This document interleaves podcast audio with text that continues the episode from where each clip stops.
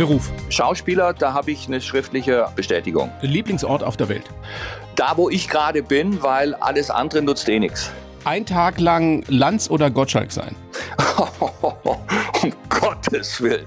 Und dann lieber Olaf Scholz. Eine Doppelmoderation mit dem lieben Gott. Was für eine Show wäre das? Nein, dazu bin ich natürlich zu katholisch, um den lieben Gott für so einen Joke ranzuziehen. Die blaue Couch, der preisgekrönte Radiotalk. Einer unserer Bayern 1 Premium Podcasts.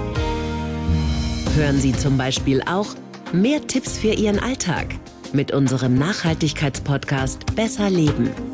Und jetzt mehr gute Gespräche. Die blaue Couch auf Bayern 1 mit Thorsten Otto. Harald Schmidt, ich freue mich sehr. Herzlich willkommen auf der virtuellen blauen Couch, muss man ja sagen. Ja, grüß Gott und danke für die Einladung. Sehr gern, Herr Schmidt. Jetzt sitzen wir ja nicht beisammen hier im Studio, sondern Sie in Köln. Sind Sie zu Hause? Sind Sie im Büro? Tragen Sie einen Flanellschlafanzug, eine Jogginghose? Nee, ich bin in meinem, also in meinem Zimmer, das mir die Familie zugewiesen hat, äh, so eine Art Austragstübel und ich äh, habe mich heute als Existenzialist verkleidet mit schwarzem Rollkragenpullover und einem drei Wochen alten Bart und wirke nachdenklich und wie jemand, der der Gesellschaft Brücken reichen möchte und Hände bauen. Sehr schön. Also Karl Lagerfeld würde sich nicht im Grabe umdrehen müssen, wenn er sie jetzt sähe. Nee, aber ich habe gar keine Jogginghose, weil ich ja nie Sport gemacht habe, nie. Und deswegen war eine Anschaffung für mich sinnlos. Jetzt sind wir ja alle gewöhnt, dass wir in diesen merkwürdigen Zeiten der Pandemie viel im Homeoffice gesessen sind. Wie haben Sie sich Ihre Würde bewahrt? Also jetzt im Lehnensitzel sitzend, mocker, schlürfend und darauf wartend, was das Leben Ihnen noch so anspült? Na, damit habe ich mich gar nicht beschäftigt. Würde, das ist ja wirklich was für die Arbeitsebene. Ja, ich bin berufsmäßiger Confrancier und da ist ja die Würde sozusagen Teil der DNA. Also da muss ich mich nicht extra damit beschäftigen. Würde ist zu so ein bisschen Modewort im Feuilleton verkommen. Finden Sie nicht auch? Ich weiß nicht. Ich habe mich mit dem Begriff eigentlich auch vor unserem Gespräch noch wenig beschäftigt. Deswegen. ja. Ich, ich Was sollen Sie auch als BR-Mitarbeiter mit Würde? Das ist doch wirklich, ich ja. finde, das ist unkollegial, oder? Naja, wir aus dem Boulevard. Aber Herr Schmidt, jetzt ist es ja so, dass Sie ein Mensch sind, der sich äh, Zeit nimmt und auch Zeit nehmen kann. Sie haben ja nun viel gearbeitet in Ihrem Leben. Kennen Sie sowas wie Langeweile? Nein, weil ich habe den großen Vorteil, dass mich wirklich alles interessiert.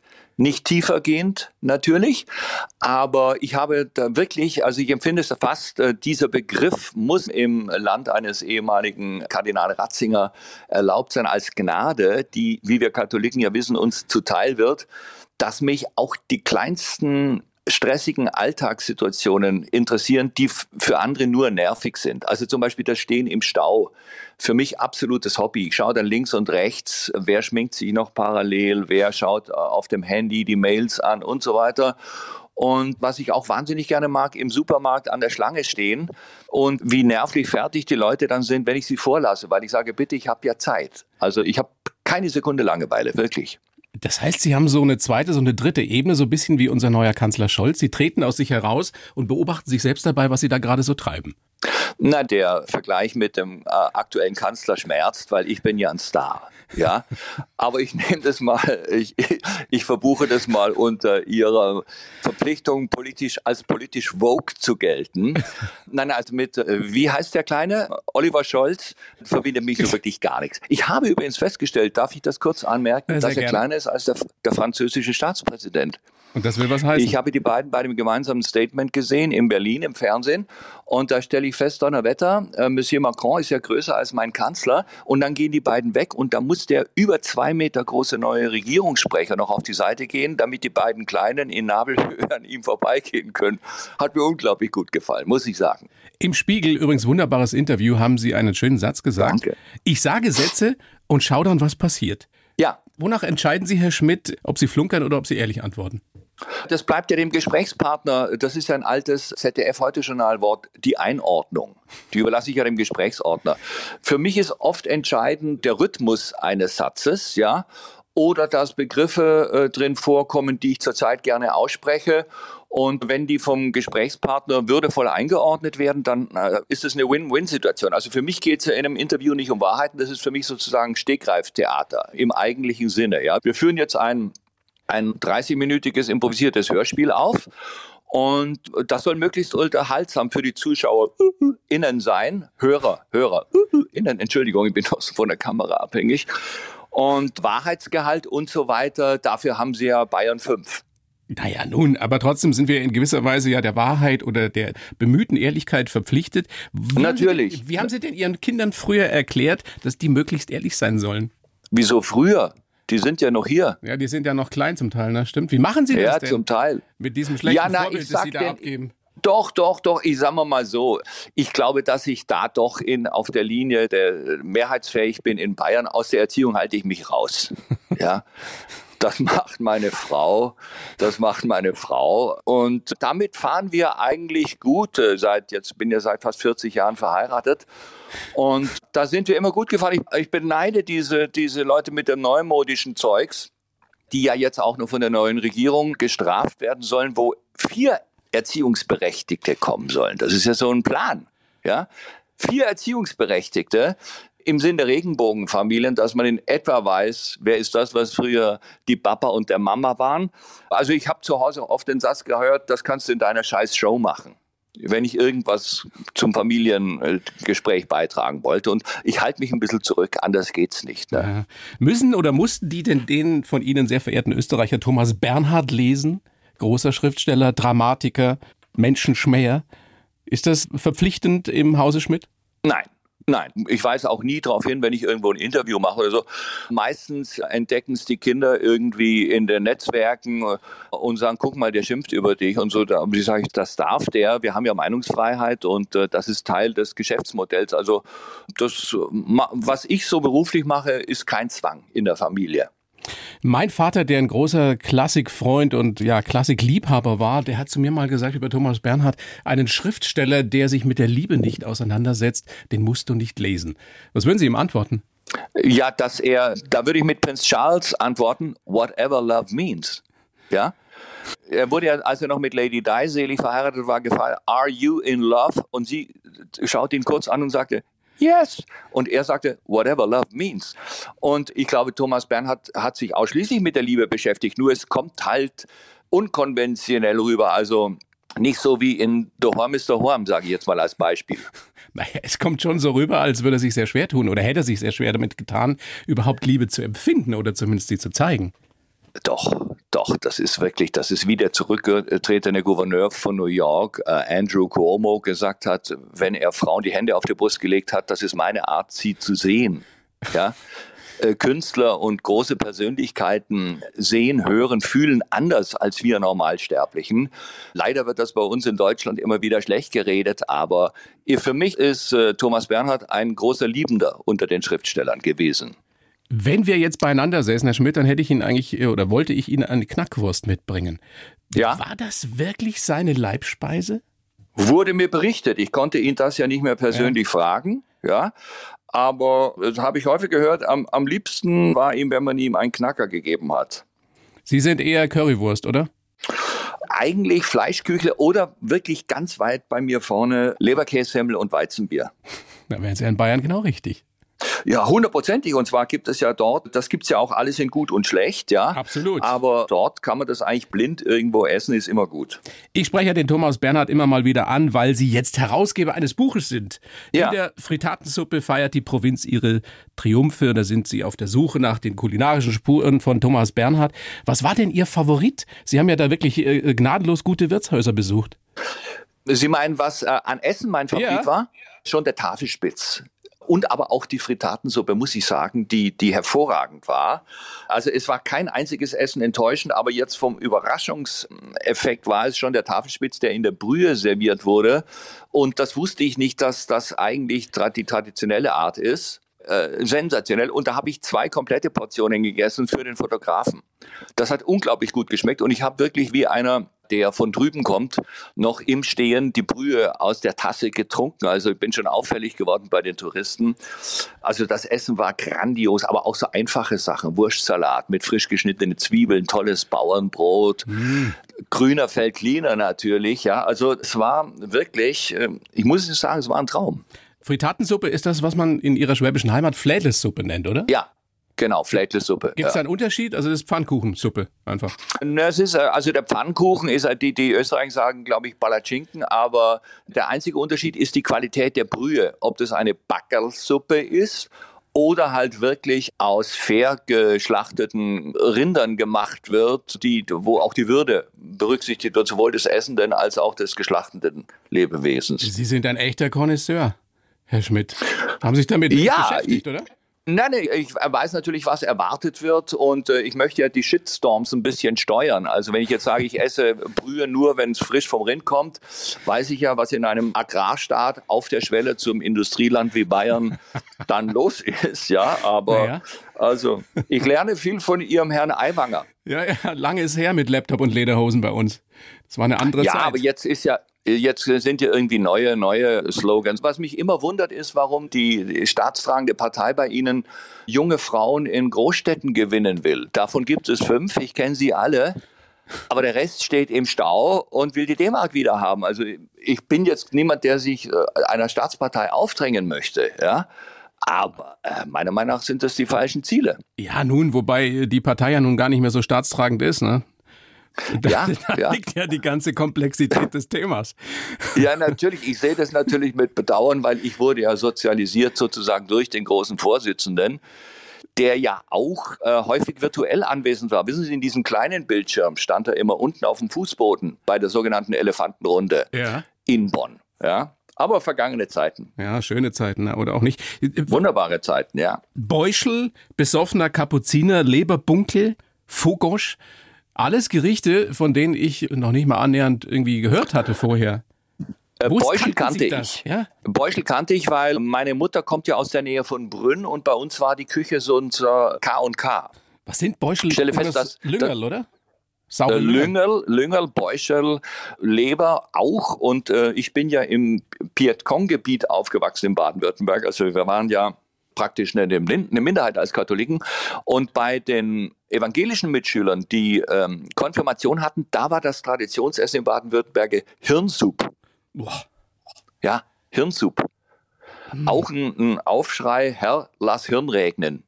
Also wenn irgendwie eine Dummheit passierte, oh Herr, lass Hirn regnen. Was ist Ihnen eigentlich näher? Die Menschenverachtung, da kann man nicht so sagen, aber dieser Grant auf die Menschheit von Bernhard oder seine Liebe zu bodenständiger Küche? Naja, das bedingt sich ja gegenseitig. Ja, ich schimpfe wahnsinnig gerne, aber wie so ein Fußballprofi sich dehnt oder warm macht, das hat bei mir keine, keine inhaltliche Anbindung. Das ist, um den Motor in Gang zu bringen. Und ich schimpfe auch, versuche auch sozusagen in, im Schimpfen zu variieren, mal besonders proletarisch, dann besonders, wie soll ich mal sagen, wie jemand, der so das, das Feuilleton auch noch ein bisschen liest, dann auch teilweise so amerikanisiert. Ja, das ist ja auch ein Irrtum von vielen, gerade in meiner Branche, dass sie glauben, sie sprechen Englisch, wenn sie sagen, come on, you're kidding wo man sagt, so starker Fake-Akzent statt Grammatik.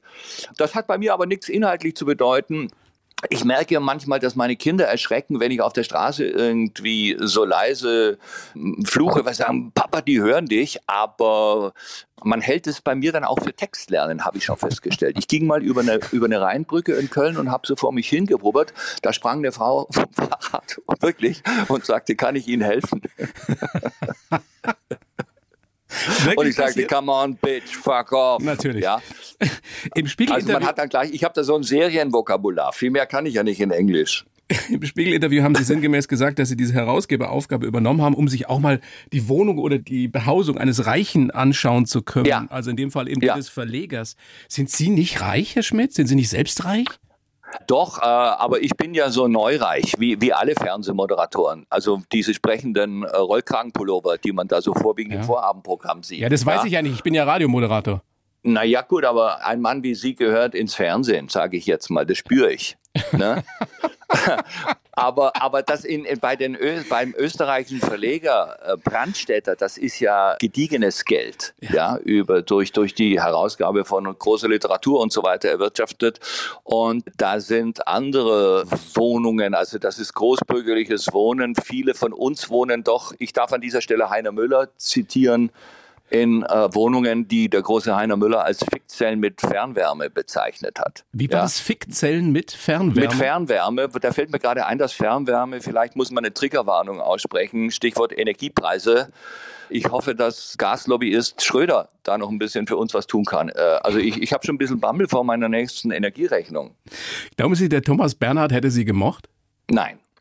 Das wäre auch eine wahnsinnige Enttäuschung gewesen. Ja, er hätte es auch als unfassbar anmaßend empfunden, dass, dass so ein äh, deutscher Fernsehfritze da sich äh, in seinen Gebäuden rumtreibt und so. Also das, das wäre für mich eine wahnsinnige Enttäuschung gewesen. Also Wenn es hätten Sie äh, ihn gar geheißen hätte, hä- Hätten Sie ihn gar nicht kennenlernen wollen? nein. Echt nein nicht? Der, der, die, Nee, das ist ja wirklich aus der Distanz. Also solch, solche Leute sind ja immer in dem Bild, was sie auch von sich selber erschaffen, um Klassen besser als dann wirklich äh, das zu sehen. Also ich habe zum Glück nie einen großen deutschen Künstler kennengelernt, weil es keinen gibt. Aber das, das hätte mich sehr enttäuscht. Ist das bei Ihnen auch Da so? kommt ja auch der Killersatz, privat ist er ganz anders. Ja, ne? ja. Das ist ja die absolute Hölle. Ist es bei Ihnen eigentlich auch so, wenn man Sie äh, persönlich kennenlernt, dass man sagt, naja, so lustig ist er gar nicht? Äh, nee, die Leute sind überrascht, wie höflich ich bin. Also die Leute denken ja, ich würde erstmal im, im Restaurant einen Eimer Blut bestellen auf Ex, um in Stimmung zu kommen. Ja. Was ich allerdings teilweise morgens so gegen 6.30 Uhr am Flughafen höre, wo sich die Sicherheitskräfte übereinander über die, über die Gepäckbänder zuschreien, sprich nicht an, ist nicht lustig. Fernsehen ist ja lustiger. Und dann kommt immer der Satz, wer sind der kleine Koffer da? Der Pocher? Ja, und dann schreie ich mich aber weg, weil ich ja nicht weiß, ob nicht einer mit dem Handy gleich mitfilmt. Welches Lieblingszitat von Bernhard haben Sie? Ich, ich nenne Ihnen mal drei verschiedene und Sie sagen mir, ob Ihnen eines besonders zusagt. Alles ist lächerlich, wenn man an den Tod denkt, wahrscheinlich sein äh, bekanntestes. Ja. Ausgerechnet der Mensch ist unmenschlich. Oder die Großvater sind die Lehrer, die eigentlichen Philosophen jedes Menschen. Ja, eindeutig der erste. Das andere ist mir schon fast zu konstruiert. Ja, Klingt so ein bisschen, ja, als hätte sich das jemand anders ausgedacht für ihn. Ne? Äh, ja aber, aber alles ist lächerlich, wenn man an den Tod denkt. Das ist absolut richtig. Ich finde auch, dass da gibt es keine zwei Meinungen. Das ist so. Ja. Wie beeinflusst das Ihr Leben? Ja, dass man einfach sagt, also ich, ich wundere mich immer, wenn geschrieben wird, viel zu früh. Ja, äh, da hat der große Kolumnist Johannes Groß, der früher ein Tagebuch geführt hat im FAZ-Magazin, mal geschrieben, immer wenn er liest, viel zu früh, würde er gerne fragen, wann wäre es denn recht gewesen? Ja, und ich wundere mich auch, wie es noch äh, Journalisten gibt, die schreiben, er wurde nur 62 Jahre alt. Also das es schreibt ja auch keiner, er musste leider das Alter erreichen, als Makuladegeneration, Alzheimer und Parkinson ihn erwischten. Diese zeitliche Einordnung, das wissen wir ja nicht, was, was nun von Vorteil und von Nachteil. Ich würde einfach da mir eine nüchterne Meldung wünschen. Im Alter von 104 Jahren nach der letzten Moderation von Wetten Das ging er in eine andere Welt. Ja, die 62 haben Sie ja jetzt schon nun locker geschafft. Ja. Sie sind ja nun in einem Alter, wo andere Menschen in Rente gehen. Fühlen Sie Ja. sich als Rentner? Äh, Ja, also mental, aber nicht was die, was das Interesse und die Aktivität angeht. Ich, ich nutze auch erbarmungslos jede Ermäßigung, die es gibt. Ja. Ich schreie weg da und verjage vierköpfige Familien auf zwei Körpern von den Sitzen, wenn da für uns Senioren äh, renoviert ist. Und ich würde natürlich behaupten, ich bin jung geblieben, wenn das nicht so eine grässliche Vorstellung wäre, dass man sagt, ich bin so neugierig und ich möchte jetzt unglaublich viel mit verrückten jungen Leuten in Berlin arbeiten und so. Aber in, in dem, was ich mache, sind sie ja sozusagen im Dienst bis zum letzten Atemzug, weil ja, ich sag mal, auch in der Schlussrunde gibt's ja immer noch was zu beobachten. Ne? Wie sieht's denn körperlich aus? So die üblichen Gebrechen. Ehrlich gesagt- äh, haben Sie Rücken? Nee, nee, nee, toi, toi, toi. Also ich muss es leider sagen, äh, keinerlei Beschwerden, weil ich konsequent nie Sport gemacht habe. Ne? Ich sehe ja meine Altersgenossen mit den Gummiteilen um die Ecke schleichen, zur Physio sich reintragen lassen, weil sie äh, gedacht haben, sie wären der neue äh, Rafael Nadal. Und so, und das, äh, ich wusste immer, das kann nicht gut enden. Und mir hat zum Glück ein bekannter Münchner Orthopäden, der einen anderen bekannten Münchner Orthopäden, das schaut dann an, da ist er der Engel der Leichtverletzten. Gegen den war der Rasputin ein Faktennarr. Schaut dann an in seinem weißen Hosel. Der hat mir gesagt, mei, immer wenn ich sie im englischen äh, Garten sehe, sag's, in drei sie alle bei mir. Ne? Sie machen wirklich gar nichts, nicht mal so ein bisschen Yoga oder was macht man noch gerade? Pilates? Nein. Nein, das, das, das, das, nicht, das müssen ja. Sie sehen immer noch so, Sie sehen schlank aus immer noch. Ja, aber das sind die Gene und ich höre sozusagen äh, Essen schon auf, bevor ich satt bin, aber ohne mich zwingen zu müssen. Und äh, wenn ich abends keinen Hunger habe, esse ich auch nichts und so, ja. Mhm. Aber Pilates ist doch eher was für, sage ich mal jetzt, woke Frauen, die, die oh, im Markt hört. Äh, sich behaupten müssen, oder? Hört, hört. hört meine, hört, meine Frau ist Pilates-Trainerin, Herr Schmidt. Ja, die sieht doch sicher sensationell aus, oder? Mir, mich stören diese Ultrafitten. Wissen Sie, wenn ich so Robert Lewandowski und seine Frau sehe auf den Instagram-Fotos. Ja, ja? So, so, in etwa müssen Sie sich das vorstellen. Ja, aber das ist mir alles also zu gesund und zu so fehlerfrei. Aus wie Robert Lewandowski nur ein bisschen fitter. Und meine ja. Frau, ja gut, die ist natürlich äh, mindestens genauso schön. Ja, ja, natürlich, aber das ist also, ich, ich mochte einfach so dann jemand wie äh, Johann Cruyff, ja, der in der Halbzeit noch eine geraucht hat. Die ja. Älteren werden sich erinnern.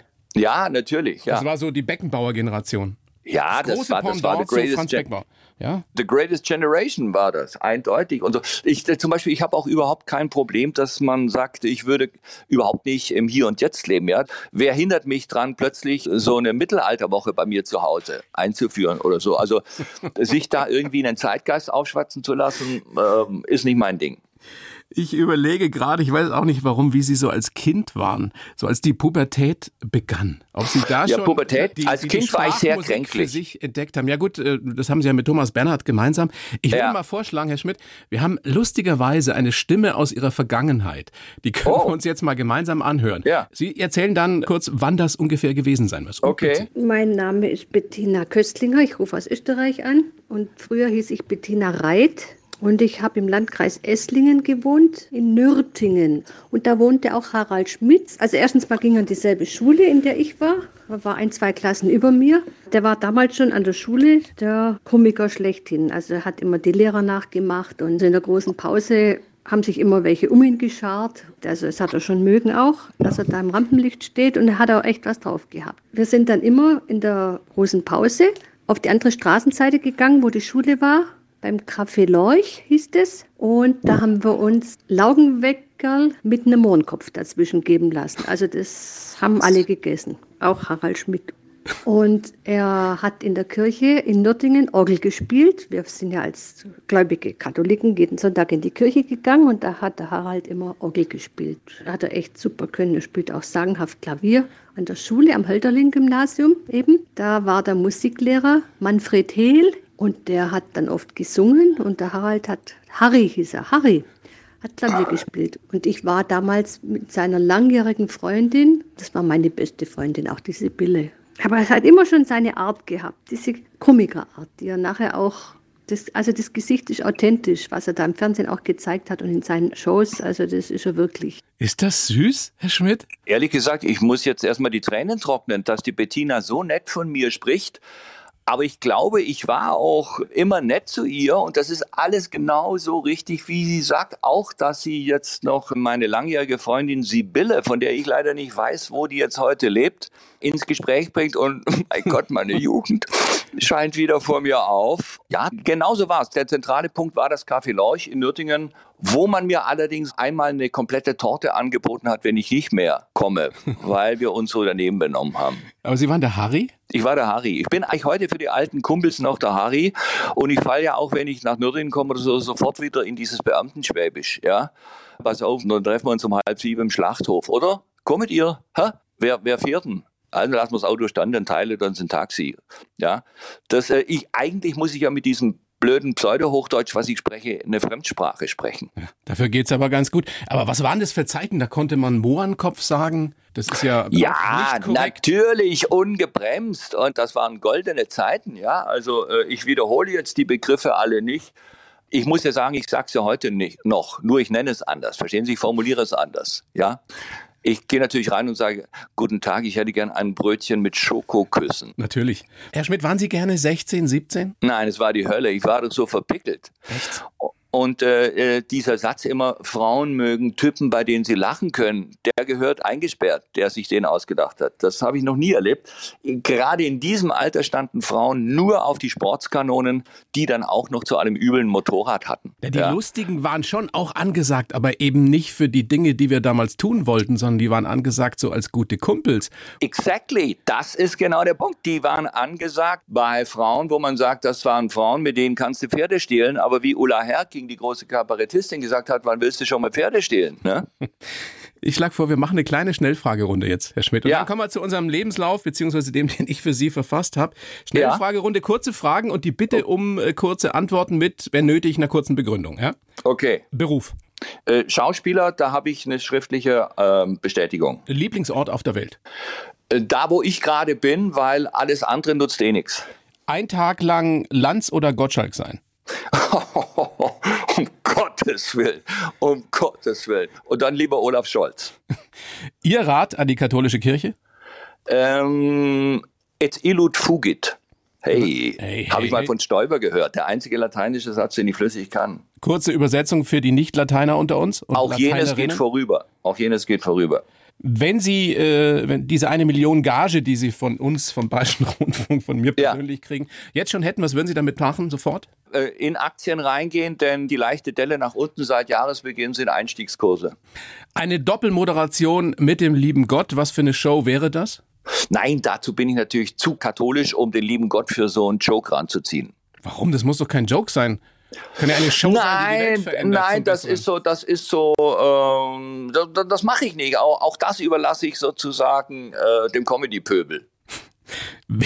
Wem, wem werden Sie ewig dankbar sein?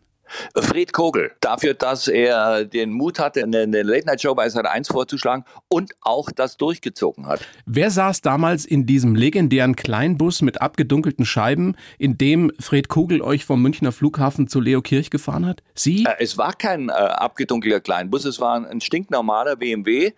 Es saßen drin ähm, Fritz Egner, Günther Jauch, Kai Pflaume, Thomas Gottschalk und ich, wobei ich nicht mehr weiß, ob Gottschalk auch schon mit drin saß oder dann in der Kardinal Faulhaber Straße schon feucht rausgewischt hat. Aber ähm, das war die Besetzung. Also Günther Jauch saß auf jeden Fall mit drin und strahlte ein bisschen die Angst aus, dass er sich an den Mietkosten beteiligen muss für das Auto. Stimmt es, dass Leo Kirch euch da Verträge vorgelegt hat, wo ihr nur Blanko unterschreiben musstet und die Zahl selber einsetzen? Nein, nein, das ist nicht richtig. Er sagte, wann wollen die zu uns kommen? Ja, wann? Das, das schon, aber da waren noch keine Verträge und äh, nichts da, nee. Ich hätte jetzt auch vielleicht vermutet, dass Sie sagen, ich bin ähm, Herbert Feuerstein ewig dankbar. Ja, gut. Das, da ging es ja so richtig auch, los. Da, da, sind noch ein paar andere. Aber mit Fred ist es hundertprozentig so. Ja. Und äh, bei einer Sendung im Bayerischen Rundfunk kann es nur Fred Kogel sein. Natürlich. Aber Herbert Feuerstein ist vielleicht ja auch einer, auf den Sie, na, na, Sie haben ja schon gesagt, Sie hätten ihn gar nicht treffen wollen, den Bernhard. Aber der kannte ja Thomas Bernhard, ne?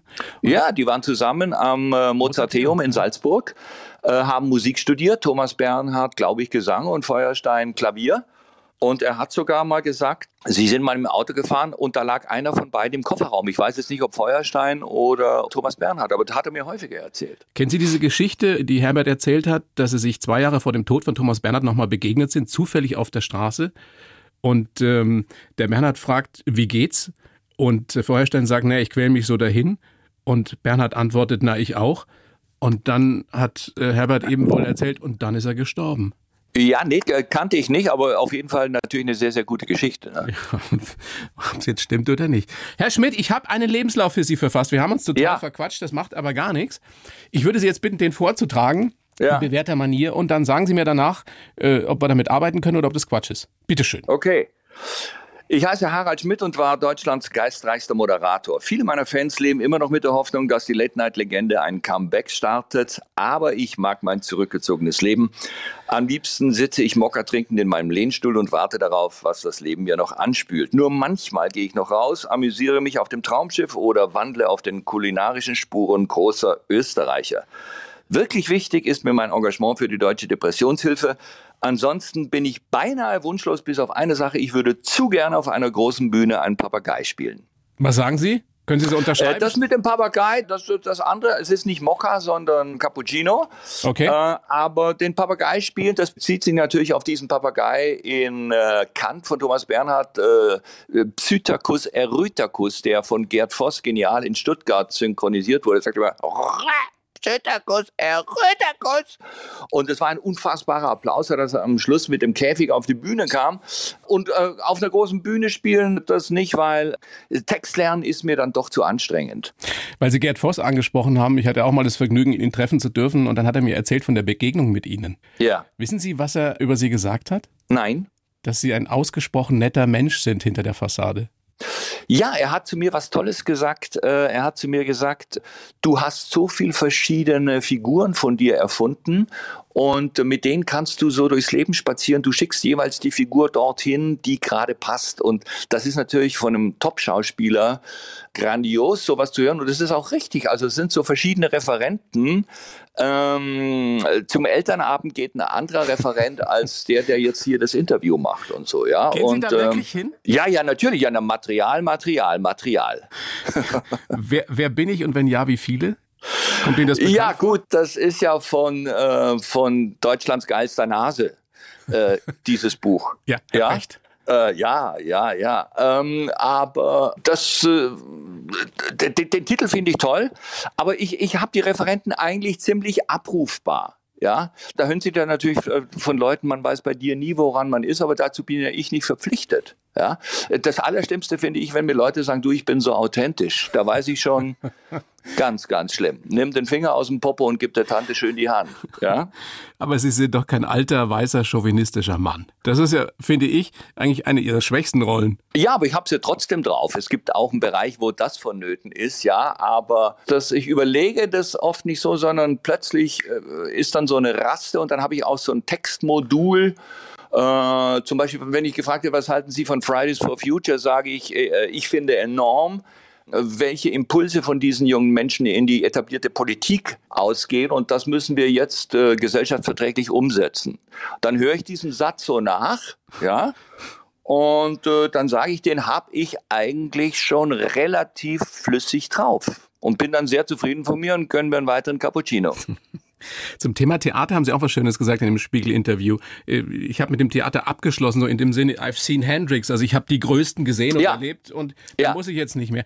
Gab es eine Zeit, ich frage mal anders, gab es eine Zeit, in der Sie davon geträumt haben oder auch vielleicht sogar daran geglaubt haben, dass Sie selber mal so ein richtig großer Theatermime werden? Ja, aber das habe ich zum Glück doch kapiert, dass das sinnlos ist, weil ich festgestellt habe, dass in den Kantinen alle Leute meine Karriere machen wollten. Ja, da habe ich gesagt, bist du eigentlich bekloppt? Du kommst hier rein und sagst äh, erstmal ähm, eine Runde für alle und dann fängst du, und ich meine, ich muss dir sagen, wenn ich heute einem jungen Schauspieler von der großen Zeit mit Gerd Voss und so weiter äh, erzähle, die wissen zum Teil gar nicht mehr, wovon ich rede. Deren Vorbild hieß, bevor er dann äh, die Schwierigkeiten im Privatbereich hatte, Johnny Depp, was ja auch völlig okay ist. Ja, ja. aber ähm, ich gehe ja heute äh, in den größten Bühnen äh, des deutschsprachigen Theaters aus und ein aufgrund der Marketing-Situation. Ja, und das ist dann eigentlich egal, wenn ich auf so eine Bühne gelassen werde, aus welchem Grund. Hauptsache, es steht nicht noch neben mir ein und ich muss sowas wie einen Dialog antäuschen. Aber dieses Gefühl des überragenden Talents, das zum Beispiel eben ein Gerd Voss hatte, das äh, ja. habe ich so gespürt, wie Sie mit ihm gesprochen haben, dass Sie fast sowas wie eine demütige Bescheidenheit an den Tag gelegt haben. Und die war nicht von Eitelheit geprägt, sondern nee. es war von großer Bewunderung geprägt. Ja? Das ist so. Und da gibt es noch einige. Das gilt natürlich auch für Angela Winkler. Ja, ja da gibt's noch äh, etliche Schauspieler, weil da, da sitze ich dann echt da und sage, was er gerade auf der Bühne macht, kann ich nicht. Und das Irre ist, ich sehe nicht mal, wie er es macht. Bei einem schwächeren Schauspieler können Sie noch sehen, wie er es macht, handwerklich.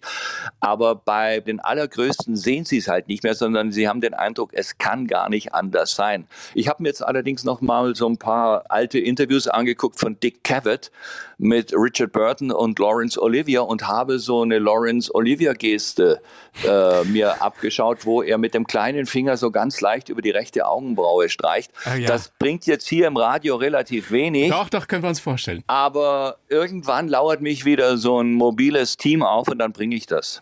Noch so ein schöner Satz, wir haben Weltklasse-Schauspieler in Deutschland, aber ich bin Harald Schmidt. Ja, genau. So ist es, ja, natürlich, natürlich.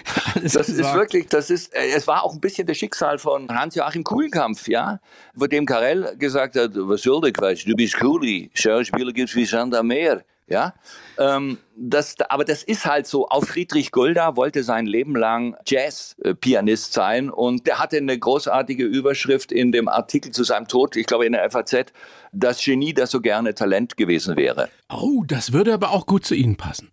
Ja, äh, bei mir wäre aber, ich wünsche mir eigentlich, The King has left a building. Ja, die Late Night. Ja, so wie bei Elvis. Gibt es da noch Hoffnung? Und ich weiß, dass es viele gibt, die sagen, äh, er, er müsste es nochmal machen. So à la Gottschalk, einmal im Jahr.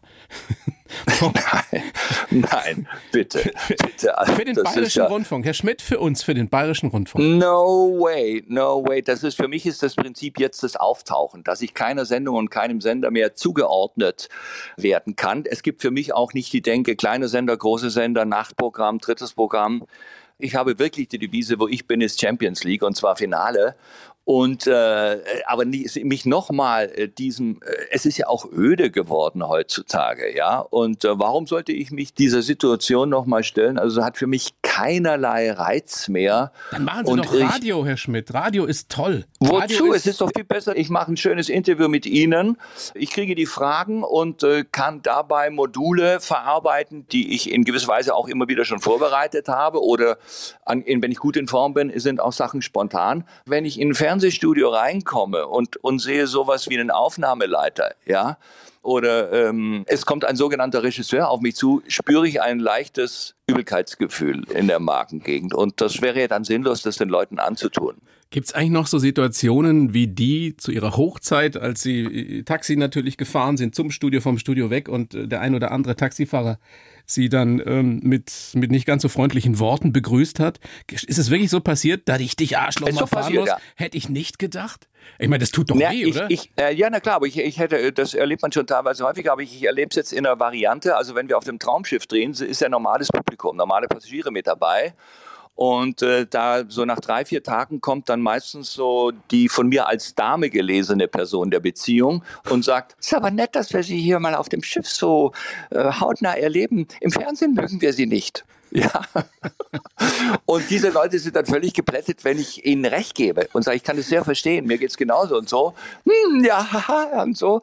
Und äh, dann kommt meistens der Satz, dürfen wir Sie denn auf ein Glas Wein einladen? Und dann kriege ich anderthalb Stunden die komplette Familiengeschichte erzählt, den Erbschaftsstreit mit den Geschwistern, den Undank der Kinder. Ich sage dann ab und zu mal dazwischen, Sie wissen schon, wem Sie das gerade erzählen. Ja, ich benutze das alles, alles auf der Bühne, aber das ist den Leuten egal, weil offenbar ist dieses verständnisvolle Hundeaugennicken von mir so viel mehr wert, als die Gefahr ist, später irgendwann wieder zu hören dass man mir sein Herz ausschüttet. Also ich, ich bin oft überrascht, aber ich kriege ja alles erzählt. Irgendwoher muss ich die äh, Themen ja haben. Ne? Das heißt, Sie erwecken oft den Eindruck, als wären Sie ein guter Zuhörer. Sie, nee, ich Sie bin spiel, ein guter Zuhörer. Sie spiel, spielen Sie den Menschen Empathie vor oder sind Sie nein, empathischer nein, Ja, Empathie wird ja auch leider missbräuchlich verwendet. Heißt ja immer, wie du hast das Haus aus Versehen abgebrannt, komm mal her, ich nehme dich in den Arm, wir kuscheln. Naja, der mit Empathie Mitleid, heißt mit Mitleid ja nur, hat das nichts zu tun, ja. Empathie heißt sich in den anderen reinversetzen. Ja können. So, und da aus Materialerbeutungsgründen. Ich habe schon oft erlebt, wir saßen mal vor 100 Jahren in Köln äh, draußen in einem Biergarten, da kam Bühnenbildner bis unter das Dach voll mit Wut. Er wollte mal erzählen, wie es bei Gottschalk backstage in der Late Night losgeht. Ja, er fing gerade an mit einem gepflegten Wutausbruch. Da sagte der Redakteur, der mit am Tisch sitzt, ich kenne das, ich habe ja mal in München eine Wohnung gehabt. Und damit hat er dem die Luft rausgelassen. Er hätte den anderen würgen können. Ja, also es gibt unglaublich viele äh, Leute, die haben kein Gespür dafür. Das heißt, jetzt kriegst du gerade eine Jahrhundertgeschichte erzählt. Bitte halt die Klappe und merke dir alles, sondern sie kommen mit ihrem eigenen Senf dazwischen Menschen. Und ähm, mittlerweile bin ich da aber auch rigoros und sage, äh, halt die Klappe, ich will das hören. Welchen Harald Schmidt erleben wir oder erleben die Menschen, die sie auf der Bühne beim Vortrag oder bei einem, bei einem Symposium erleben, wenn sie sich für die deutsche Depressionshilfe einsetzen. Das ist ja, und das merkt man auch, wenn man sie da erlebt hat schon mal, das ist etwas, was ihnen wirklich wichtig ist. Da spielen sie ja nicht, oder? Naja, da gehe ich natürlich hin. Mit der Nummer ist klar, mit welchem Image die Leute mich da erwarten. Und ich muss aber die Ernsthaftigkeit der Erkrankung, Depression stützen und bedienen. Und das funktioniert wunderbar, weil äh, das ist was Amerikanisches. Ja, ich komme ja nicht plötzlich jetzt auf die Bühne und breche schon in Tränen aus, da hätte man einen anderen nehmen können. Da gibt's ja genug, sondern Ja. ich sage, äh, Sie wissen, was ich sonst beruflich mache, aber es gibt nichts Geileres für mich, sage ich dann in Leipzig, als vor 2000 depressiven Ossis aufzutreten. Da steht der Saal schon mal auf den Stühlen. Und die Leute kommen hinterher und sagen, ich bin super, dass du das machst. Wenn du nicht hier warst, hätte ich gar nichts mehr zu lachen. Ja? Ist das denn Also- in Zeiten der politischen Correctness, äh, in denen wir ja gerade leben, noch möglich? Hat sich das verändert, wie Sie da auf der Bühne agieren bei solchen ähm, ja doch ernsten Geschichten? Na, ich lerne halt die Umschreibung neu.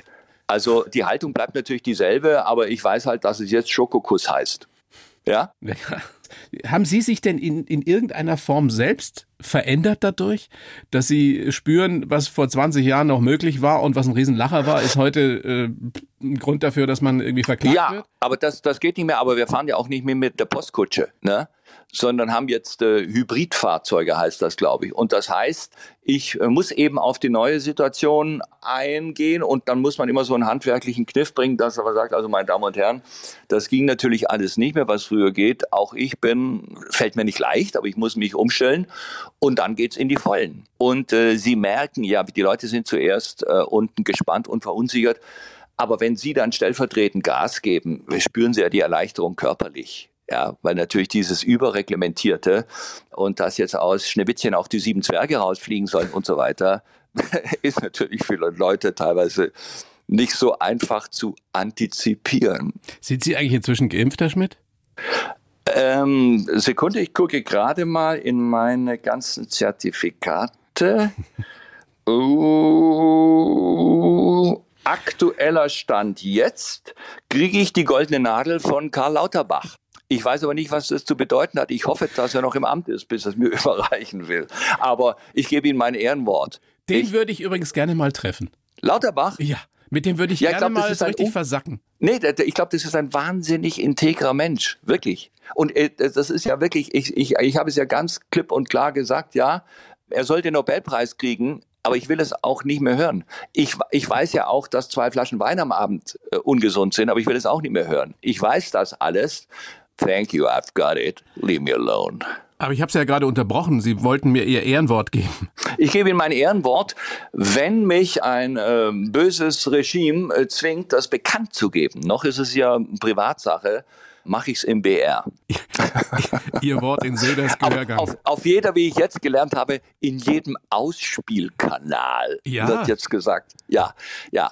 Das habe ich auch beim SWR schon gelernt. Mir mache die Übertragung trimedial. Also das heißt, der alte rostige Ü-Wagen kommt rausgerumpelt, einer mit der Pudelmütze, der hat einen Kassettenrekorder und der dritte macht irgendwie eine Bleistiftzeichnung. Das ist dann trimedial, weil Aber Trimedial ist schon wieder out, Herr Schmidt. ist es schon wieder aus. ja. Wie heißt es jetzt? Nein, nein, einfach Online äh, first? Eine Multi, Multi, ja, Online First Ja, sowieso. ja, ja, Multi. Multi. Ja, Multi. Es ist Multi. Ja, ja aber das, diese Multi äh, erspart alle nicht, dass irgendwann einer mal äh, einen ganz schlichten Witz sagen muss. Und wie der dann Multi rausgemultit wird, das ist ja dann nicht mehr mein Problem, aber es erspart nicht den Witzeerzähler. Und das ist das Großartige. Ja? Also das, das seit der griechischen Tragödie ist es ja gleich geblieben. Sie brauchen einfach einen, der rauskommt und sagt, kommt eine Frau beim Arzt. So, und wie der dann rausgespielt wird, das ist Sache der Haustechnik. Wissen die Sie, erstklassig ist beim BR, muss ich sagen. Absolut. Wissen Sie, welchen Satz man da immer mal wieder gerne hört, wenn man hier äh, viel Zeit verbringt? Es ist gerade Ja. nicht die Zeit, um über Inhalte zu reden. Den würde ich aber sofort überschreiben.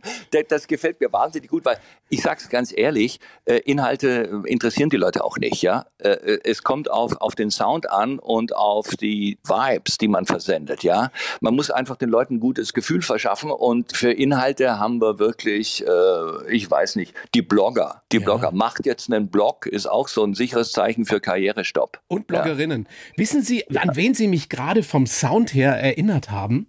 Nämlich An Hans Siegel. Mein, meinen lieben guten Freund Hans Siegel. Den, Berg den Bergdoktor. Ja, der klingt wie Sie. Also jetzt über, Das- über Leitung, über, über, weiß nicht, was das ist, oder Ja, was auch immer. ja. Aber ich glaube, der nimmt sich sehr ernst, oder? Ich lese von dem so Statements. Nein, Ähm. Hans hat äh, eine großartige äh, Art, über sich selbst zu schmunzeln. Tatsächlich, aber Ja. ich war neulich mal auf seiner Homepage, weil er ist ja wirklich, das muss man sagen, da Ja, verneige er, ich mich. ja, er ist schon ein bisschen bewegt. Also da ist Er er, ist ja. unfassbar erfolgreich, Ja. aber der hat ja auch so druckte äh, Unterhemden und, und äh, Schützstrümpfe und so weiter, die man mit seinem Namen kaufen kann. Hat mich ein bisschen, äh, ein kleines bisschen enttäuscht, aber ich verneige mich vor, jetzt schon vor seinem Lebenswerk. Das sind ja nur Äußerlichkeiten, der Schmidt. Das ist ein Freund von Ihnen? ja, Ja, Grüße bitte. ja, mach ich, das mach ich. Siegel Mach ich. haben's. Der ist ein großer Fan von Ihnen im Übrigen, der Hans. Zu Recht, das, das zeigt ja, dass das, das, das beschreibt ja, unterstützt ja das, was ich gerade gesagt habe. Ja. Herr Schmidt, das war mir ein großes Vergnügen. Ich bedanke mich an dieser Stelle. Ja, Die mir Zeit auch. Also wirklich, war top, war, war. Äh, Sie kennen das nicht anders vom Bayerischen Rundfunk. Naja, und hat natürlich die Latte für die Reihe hochgelegt, muss ich schon sagen, bei aller Selbstkritik. Aber ähm, es war ein Fest und äh, gerne mal wieder. Hauptsache, es strengt mich nicht an und erfordert keine Vorbereitung. So sieht's aus. Bedanke mich, schöne Grüße nach Köln und alles Gute. Bleiben Sie gesund. Alles Gute an die Hörer innen. Die Bayern 1 Premium Podcasts. Zu jeder Zeit, an jedem Ort. In der ARD Audiothek und auf bayern1.de. Bayern 1 gehört ins Leben.